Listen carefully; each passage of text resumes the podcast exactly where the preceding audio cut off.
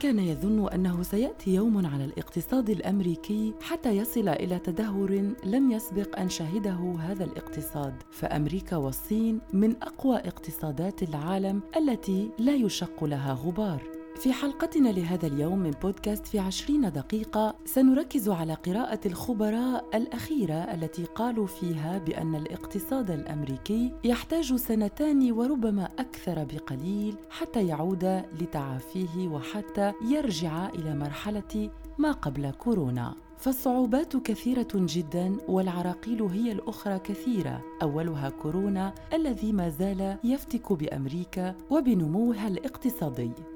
أهلا بكم.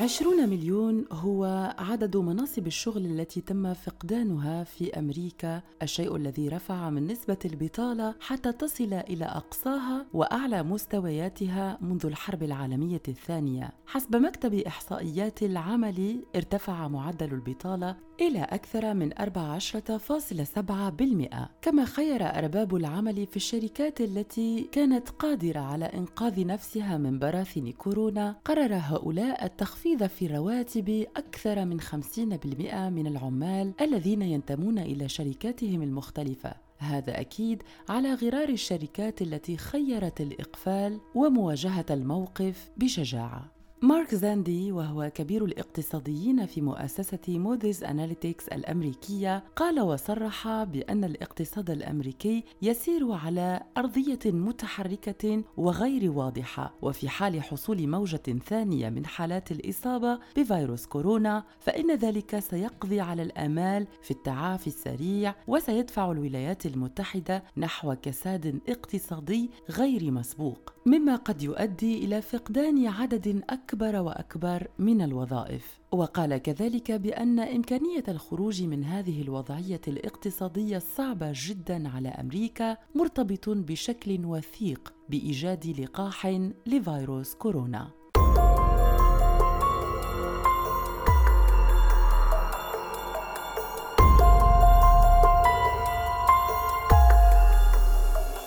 من الطبيعي جدا أن تنفق الحكومة الأمريكية مبالغ خيالية في محاولة منها للتخفيف من الصدمة الاقتصادية. تقدر قيمة الحزم التي قدمتها الولايات المتحدة بنحو 14% من اقتصاد البلاد كما وافقت الحكومة على تخصيص نحو 3 تريليونات دولار لجهود الإغاثة والحماية من فيروس كورونا. هذه المصاريف تشمل طبعا كل ما يهم التمويل الصحي والمدفوعات المباشرة. تعول الشركات على المساعدات التي قدمها بنك الاحتياطي الفيدرالي لدعم الشركات المتضررة بشكل كبير والتي قدرت أكيد بمليارات الدولارات. الولايات المتحدة الأمريكية كانت قد أعلنت عن عزمها اقتراض مبلغ لم تقترضه من قبل ابدا، هو مبلغ قياسي يقدر بثلاث تريليونات دولار أمريكي خلال الربع الثاني من العام. وذلك لمواجهة ارتفاع نفقات كورونا وتداعياتها هذا الرقم يتجاوز أكثر من خمس أضعاف الرقم القياسي المسجل خلال فصل واحد. وذلك في ذروة الأزمة المالية سنة ثمان وألفين. وللإشارة فإن ديون الحكومة الأمريكية وصلت إلى حد الآن إلى ما يزيد عن 25 تريليون دولار أمريكي. ومن هنا يمكن القول بأن جائحة كورونا أو فيروس كورونا ليس له تأثير سلبي على الصحة العامة فقط في العالم بل وكذلك على الاقتصاد بشكل كبير. هناك مفكر أمريكي يدعى بول كينيدي كان قد تحدث في كتابه Rise and Fall Great Power عن مثل ما يحصل في هذه الأيام للاقتصاد الأمريكي. وقد تناولت نظريته في هذا الكتاب الأسباب الرئيسية لظهور أو اندثار قوى عظمى اقتصادية في العالم وذلك من سنة 1500 ميلادي إلى حدود عصرنا الحالي. وقد خلص الكاتب لعدة عوامل ثابتة بالنسبة له يجب أن تجتمع لأي قوة من القوى العالمية الاقتصادية في كل عصر من دون اختلاف وتدفع بهذه القوة نحو قيادة النظام العالمي Paris والهيمنة الدولية عليه إلى أن تتلاشى هذه العوامل أو تضعف أو يغلب أحدها على الآخر وهو أمر حتمي كما يرى المفكر لتعود إلى حجمها الطبيعي الأول تاركة مكانها لقوة اقتصادية أخرى يمكن أن تتمتع بنفس هذه العوامل حتى تستحوذ على مكانها. وفي تحليلنا للملامح التي يتسم بها حاليا الوضع الاقتصادي الراهن في الولايات المتحدة الأمريكية ارتأينا أنه من المهم جدا في حلقتنا لهذا اليوم من بودكاست في عشرين دقيقة أن يرافقنا محلل اقتصادي محنك في الميدان ويمكنه أن يضيف لنا معلومات أكثر عن هذه المسألة. ضيفنا لهذا اليوم سيكون المحلل الاقتصادي التونسي السيد صادق جبنون والذي يقدم لنا وجهة نظره كخبير بداية في المشهد الاقتصادي العالمي الحالي ومنه للاقتصاد الأمريكي.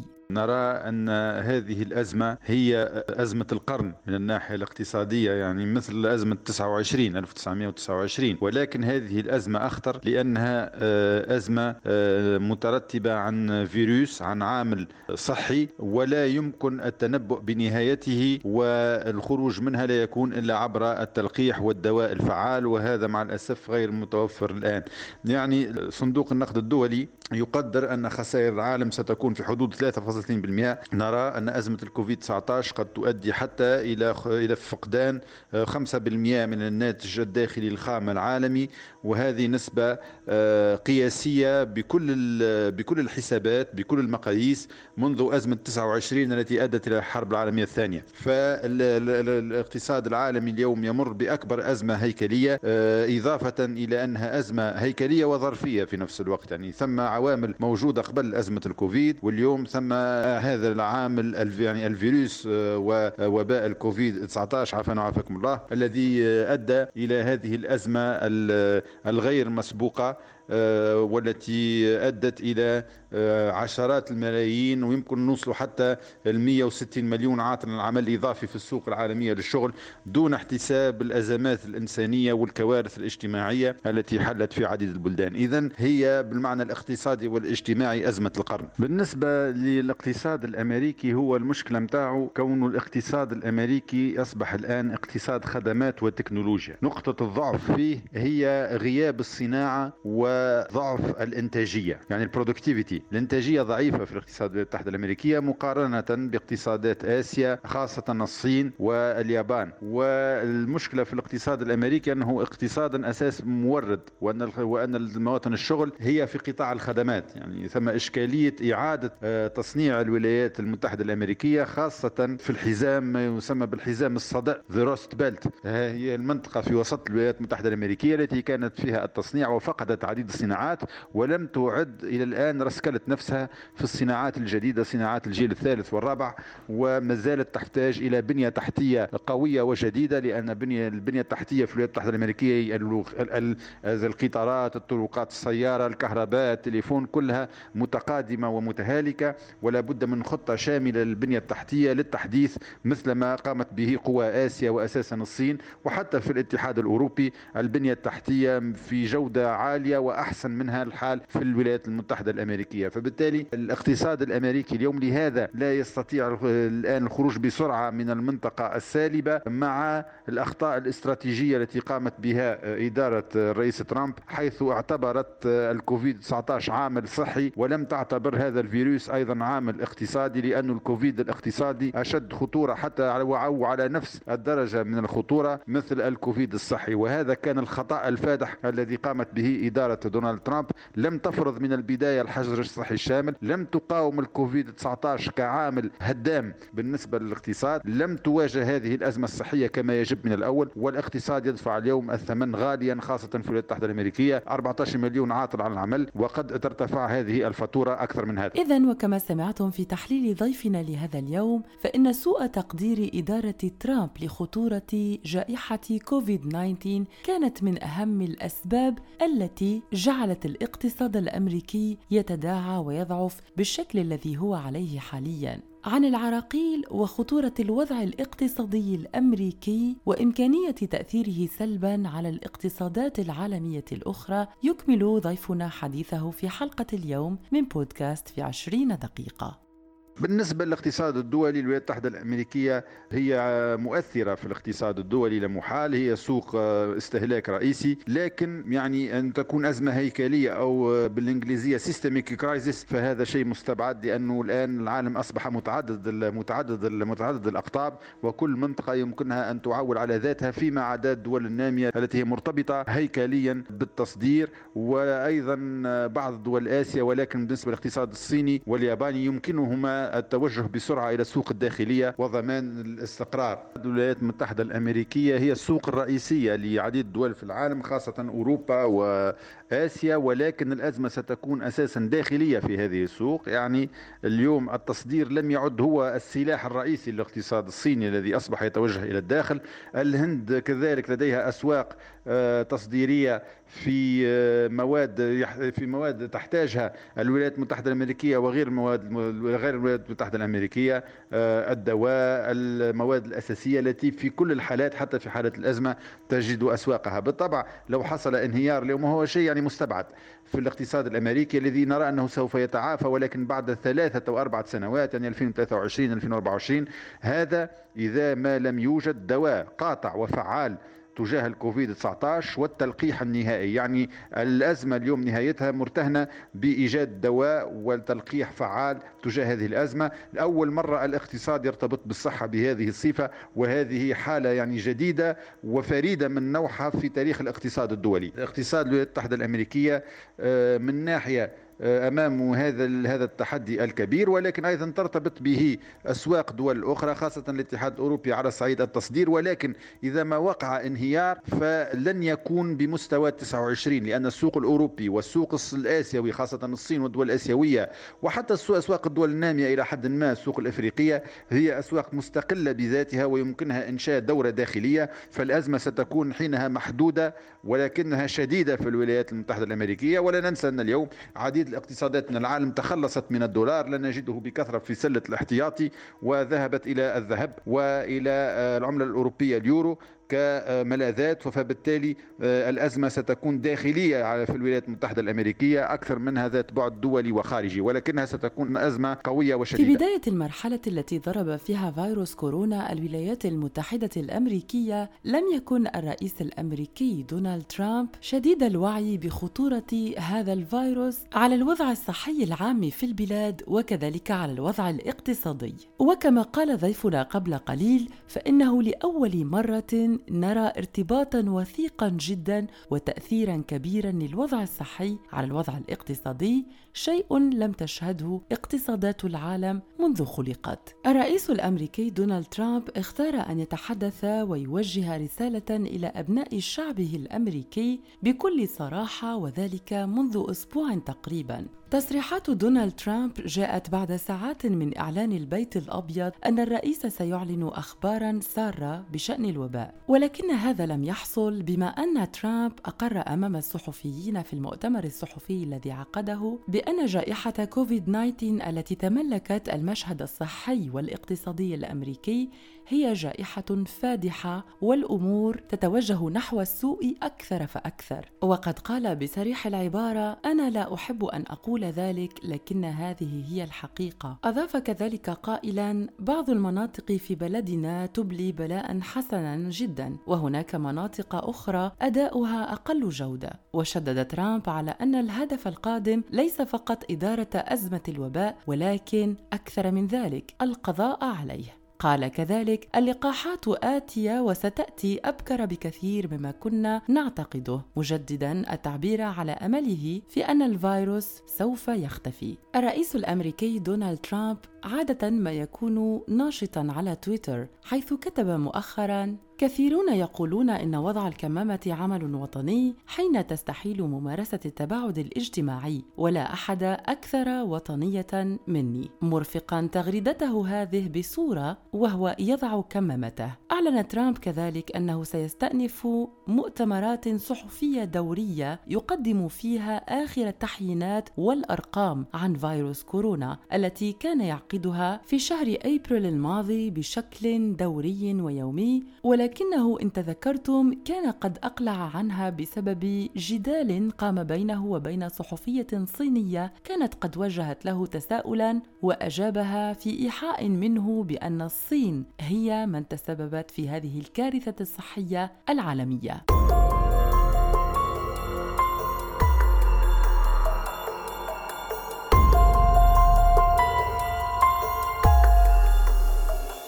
إدارة الرئيس ترامب الآن بقيت لها بعض بعض الشهور آه، لوصول الانتخابات ولم يعد لديها هامش كبير من المناورة. ونعتقد أنها آه، إذا ما وصلت على هذا النسق فمن الصعب أن تعيد آه، مدة نيابية أخرى. فبالتالي الحلول هي يعني هناك حلول مستعجلة مثل خطة الإنعاش الأولى التي تم المصادقة عليها ثم الخطة الثانية يقع نقاشها الآن. ولكن الحلول ستكون من اهتمام الإدارة المقبلة أي انطلاقا من شهر نوفمبر ويناير المقبلين. بمعنى أن الإدارة الجديدة عليها أن تكون لديها خطة اقتصادية وصحية في نفس الوقت. أي يعني أن أي خطة اقتصادية تمر وجوبا بالجانب الصحي. الفلتان على الصعيد الصحي الموجود في الولايات المتحدة الأمريكية لا يمكن أن يستمر لأنه في نهاية الأمر سنجد انتشار لمرض الكوفيد قد قد يصل إلى إصابة 30 إلى 40 مليون آه، في الولايات المتحدة الأمريكية وقد يتسبب في وفاة أكثر من 500 آه، ألف إذا ما تواصل الحال على ما هو عليه. يعني لابد من فرض الانضباط الصحي آه، مثل أزمة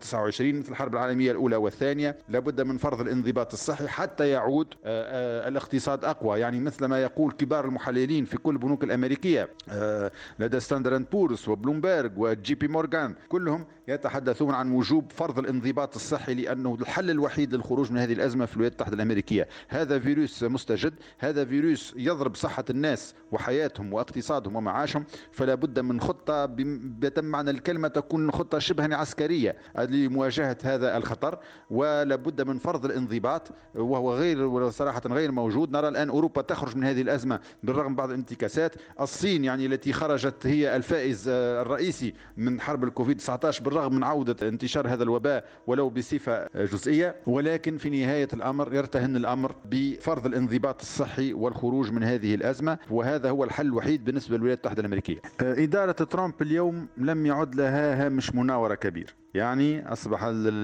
هامش المناورة ضيق إلا إذا ما أعيد انتخابها. هامش مناورتها اليوم في حدود 3 آه، تريليون دولار ولكن هل ستتحصل على مصادقة الكونغرس بهذه السرعة؟ هنالك خلاف بين الجمهوريين والديمقراطيين حول نوعية الحلول ولا بد من إيجاد هنا توافق بينهما. كذلك هنالك دور لل Federal Reserve ولكن بدأ وصل إلى نهايته. الحل بداية في الولايات المتحدة الأمريكية هو حل صحي فرض الانضباط الصحي ثم إعادة الماكينة الاقتصادية. نفس المشكلة وقعت في الولايات المتحدة الأمريكية مع الإنفلونزا التي وقعت في سنوات العشرين إثر الحرب العالمية الأولى وتمكنت من الخروج منها بفرض انضباط استثنائي وحينها تمكن بالرغم من الخسائر الفادحة حينها في العالم. مجمع وصلت الخسائر البشرية إلى حدود الستين مليون. ولكن بعد فرض الانضباط تمكنت من التخلص من الإنفلونزا الإسبانية وعودة الاقتصاد بصفة استثنائية مثل كل مرة تقع يعني الكارثة ثم يقع بعدها التعافي الاقتصادي بسرعة. أعتقد أنه هذا هو نفس المسار. لابد من إيجاد حل صحي الذي سوف يؤدي في نفس الوقت ومباشرة إلى حد إلى حل اقتصادي. إذا وكما قال ضيفنا مستمعينا فإن الحلول الاقتصادية مرتبطة بشكل وثيق جدا بإيجاد حلول صحية للكارثة في الولايات المتحدة الأمريكية. نذكر أن الأزمة السياسية كذلك بين أمريكا والصين قد ولدت من رحم هذه الأزمة الصحية والاقتصادية فالتراشق بالتهم بين البلدين أصبح بشكل يومي مما خلق أزمة سياسية عميقة وشديدة بين الولايات المتحدة الأمريكية من ناحية والصين من ناحية أخرى. اقتسام كعكة اقتصاد العالم والواردات والصادرات لن يكون موضوعا ذا جدوى في المرحلة القادمة بما أن الصين والولايات المتحدة الأمريكية كلاهما منشغل بقصة وقضية كورونا. إذا برأيكم مستمعينا إلى أين ستصل الأمور واحتداد الأزمات المختلفة الاقتصادية، الاجتماعية، السياسية والصحية خاصة في هذا العالم؟